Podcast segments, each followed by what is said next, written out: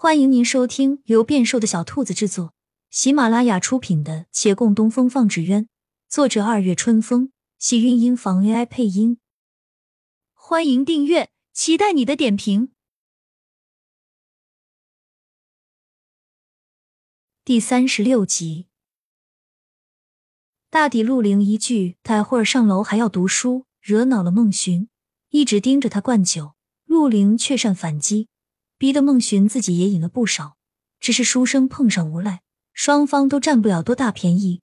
不一会儿，两人都酩酊大醉，却仍然不肯休息。月兰弄不走两人，只好道：“就让他们在此闹吧，闹不出什么事儿，等酒醒了再说。师傅，你醉了吗？先上去休息。”我的确有一点醉，但不困。他推开门，走到院子里。花香扑面而来，不如我们到屋顶上赏月去，你意下如何？好主意啊！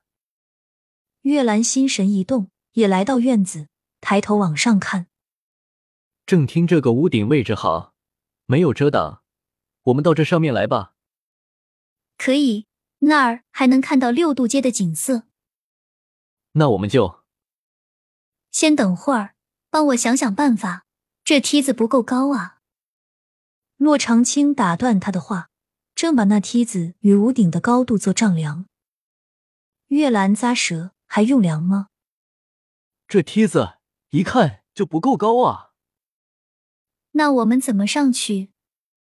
师傅，月兰轻咳了一声。您问这话是认真的？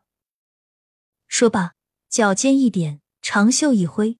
他的身形已离地，眨眼间，人便已于屋顶站立。骆长青抬头看他，见他的衣摆与发带皆被风吹起，在月下轻动。他醉眼迷蒙，只觉月似天籁，人如天赐。月兰很快又翻转而下，落到他的面前。还用找梯子吗？我忘记了，你有功夫，能够上去。我能上去。你就能？什么？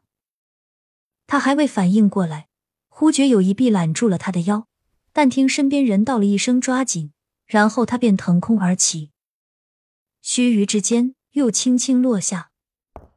落下的地方已是屋顶，揽他的人适时松开了手。他踩在一片瓦上，却没站稳，身子一晃便要摔倒。那人一手及时攥住了他，微微一笑。小心。嗯，多谢。师傅，我还是扶你到那边坐好吧。也好。他任他攥着手，跟着他一步一步往前走。蓦然想起了小时候，这人当时还不履阑珊，也曾这样牵着他的手，跟他一步一步往前走。他们终究是长大了。两人并肩坐下，月兰便松了手。清风月明，天灯点亮夜空，流彩画光晕染了这小县城。六渡街几乎家家门前都挂了红灯笼，灯下的人家围坐一起，桌上饭菜冒着热气。一只鸽子落在二人面前，眨着滴溜溜的眼睛，大抵也被这凉夜吸引，想来欣赏一番美景。月兰觉得有趣，伸手一抓，将小鸽子揽入怀。它倒一点都不怕生。你还是放了吧，他不怕生，却未必喜欢被人抓着。说的是。月兰把鸽子放下，那鸽子却不走。他只好抬手一挥，鸽子咕咕两声，才伸开翅膀飞远了。这儿真美。放走鸽子后，月兰道：“可不是吗？其乐融融。”话未说完，却忽听有人暴跳如雷的喊。卢风明，你个小崽子，看我今天不打死你！这声音不是顾掌柜还能是谁？大过节的打孩子，还真是其乐融融啊！两人向旁边亲了亲，正看见顾掌柜拿着个扫帚满院子追着小风。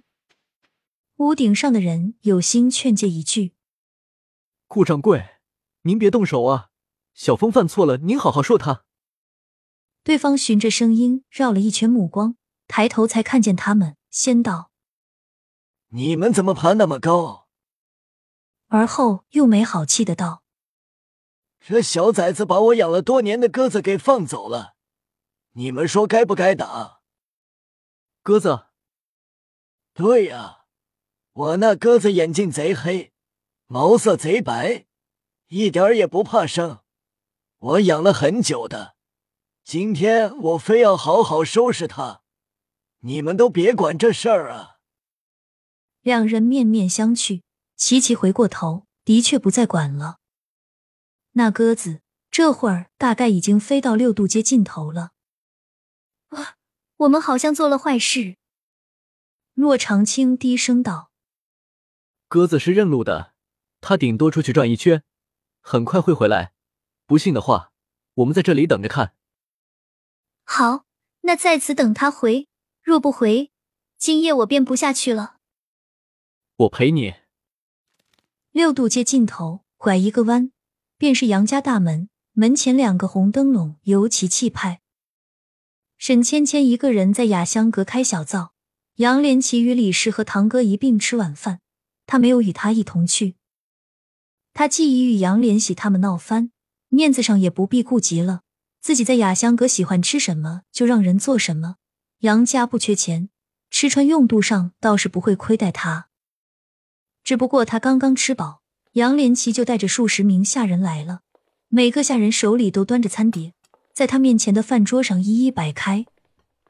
饶是各色山珍应有尽有，他也无甚感觉，只纳闷问：“怎么，你伯母都不让你吃饱饭？但是不应该啊！假若杨连奇都吃不饱，他就更吃不饱了。”亲亲小耳朵们，本集精彩内容就到这里了，下集更精彩，记得关注、点赞、收藏三连哦！爱你。